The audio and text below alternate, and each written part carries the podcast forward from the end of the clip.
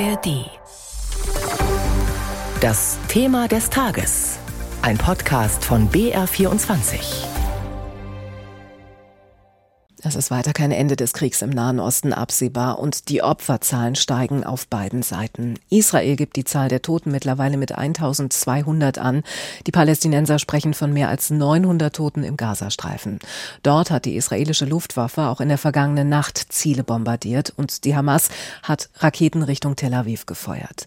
Unsere Reporter sind seit Samstag im Dauereinsatz und Julio Segador hat in Tel Aviv einen ganz besonderen Spirit beobachtet, dass der monatelange Streit über über die Justizreform vergessen. Die Menschen werden von der Angst vor dem Krieg zusammengeschweißt.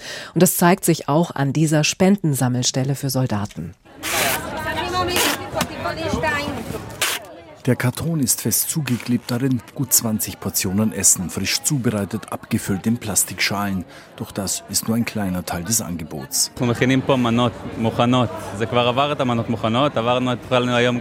Wir bereiten hier fertige Gerichte vor und seit heute haben wir auch damit begonnen, Handtücher, Unterwäsche, Deo, Zahnpasta, Zahnbürsten, eben alle Hygieneartikel, die die Kämpfer und Kämpferinnen brauchen, mit reinzupacken. Wir schicken das Essen jeden, der darum bittet oder der es braucht. Soldaten, deren Familien oder auch den Familien von Verletzten.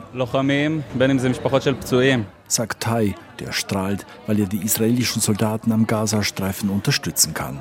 Überall stehen Kartone herum, es scheint ein riesiges Chaos, doch es gibt ein System, verrät Neta, die mitten auf dem Platz im Geschäftszentrum von Tel Aviv auf einem Tisch ihren Computer aufgebaut hat. Ich bin für die Logistik zuständig. Ich manage die Bestellungen der Soldaten. Ich nehme Kontakt zu ihnen auf und suche sie. Ihre Bestellungen gebe ich dann an die Küche weiter. Jana stellt sich auf eine kleine Mauer und versucht lautstark Ordnung in das scheinbare Chaos zu bringen. Immer mehr Leute kommen und bringen Spenden, die ebenfalls an die Soldaten an der Front gehen sollen. Es gibt unglaublich viele Spenden und wenn etwas fehlt, bringen sie es mitten am Tag. Heute früh fehlten uns einige Helfer. Nur wenige Minuten nachdem wir das über WhatsApp bekannt gegeben haben, kamen alle die Menschen, die man jetzt hier sehen kann. Auch Yuval packt mit an und schlichtet Essen und Kleidung in die Kartons. Seine Augen leuchten. Ja, das ist schon ziemlich typisch israelisch. Das ganze Volk verpflichtet sich. Aber klar, es ist ein Kampf um unsere Existenz. Alle haben das Gefühl, auf irgendeine Art etwas beitragen zu wollen. Es ist dieser spezielle Spirit, der Israel auszeichnet. Seit fast einem Jahr haben die Menschen im Land erbittert gestritten über den Justizumbau. Israel gab das Bild eines zerstrittenen und polarisierten Landes ab. Doch nach dem Angriff der Hamas hat sich dieses Bild schlagartig geändert. Das Land zeigt sich geeint wie selten zuvor. Fast jeder kennt jemanden, der ermordet wurde, der verschleppt wurde, der als vermisst gilt.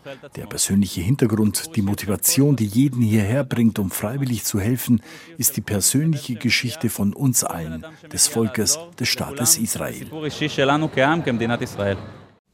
Und wie die Entwicklungen heute früh sind, darüber hat mein Kollege Philipp Greiner mit unserer Korrespondentin Bettina Meyer gesprochen. Frau Meyer, hat die israelische Bodenoffensive im Gazastreifen schon angefangen?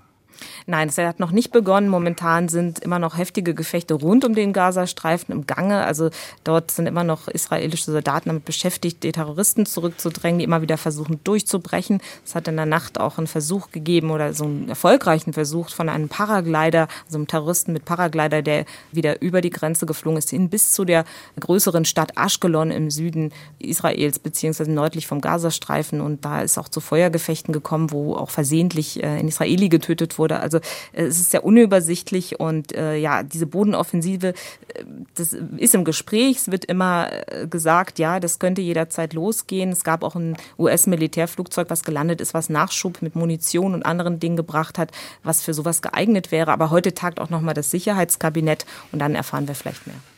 Mehr erfahren würde man natürlich gerne auch was über den Aufenthaltsort und die Zahl überhaupt der Geiseln in Gaza. Kann das israelische Militär denn Rücksicht nehmen auf diese Menschen in der Hand von Terroristen? Ja, also ähm, ich habe gerade einen Armeesprecher gehört, der sagt, durch vielleicht humanitäre Korridore könnte es gelingen, irgendjemanden rauszubringen, aber äh, die Bombardierungen gehen weiter, äh, unaufhörlich. Also es sind über 200 Ziele allein in dieser Nacht getroffen worden. Ich habe auch gehört, dass äh, Geiseln möglicherweise auch als Schutzschilde benutzt werden, dass welche bei Luftangriffen ums Leben gekommen sind.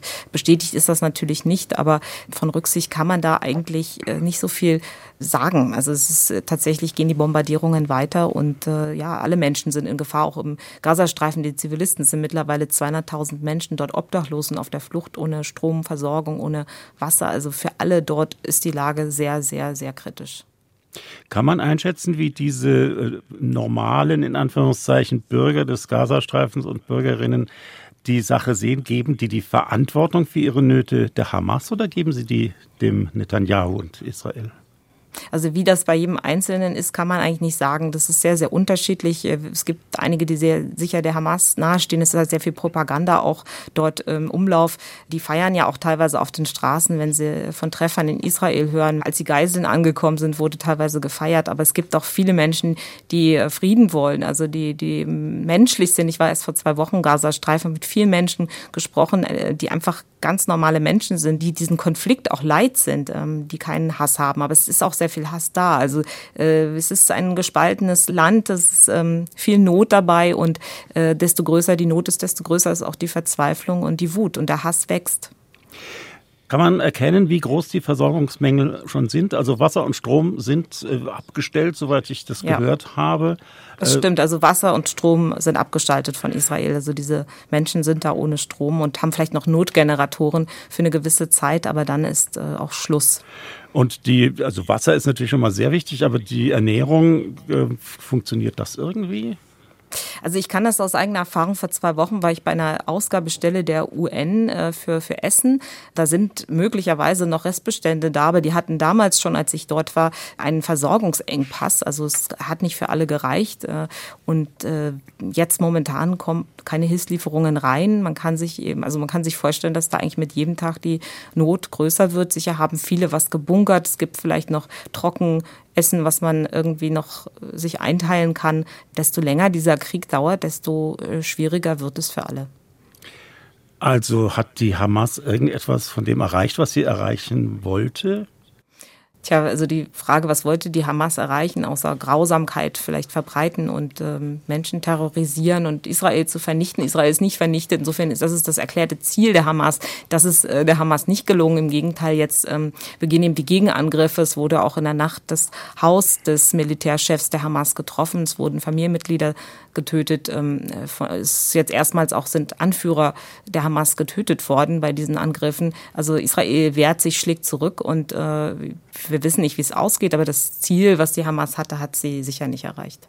Informationen und Einschätzungen von unserer Korrespondentin Bettina Meyer. Und das war unser BR24-Thema des Tages zum Krieg im Nahen Osten.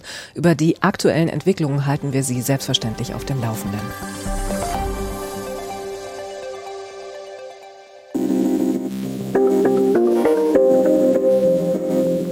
Dreimal besser das ist der Infopodcast von BR24. In jeder Folge sprechen wir über ein aktuelles Nachrichtenthema und stellen dabei immer drei Lösungswege vor. Ich bin Kevin Ebert. Ich bin Birgit Frank.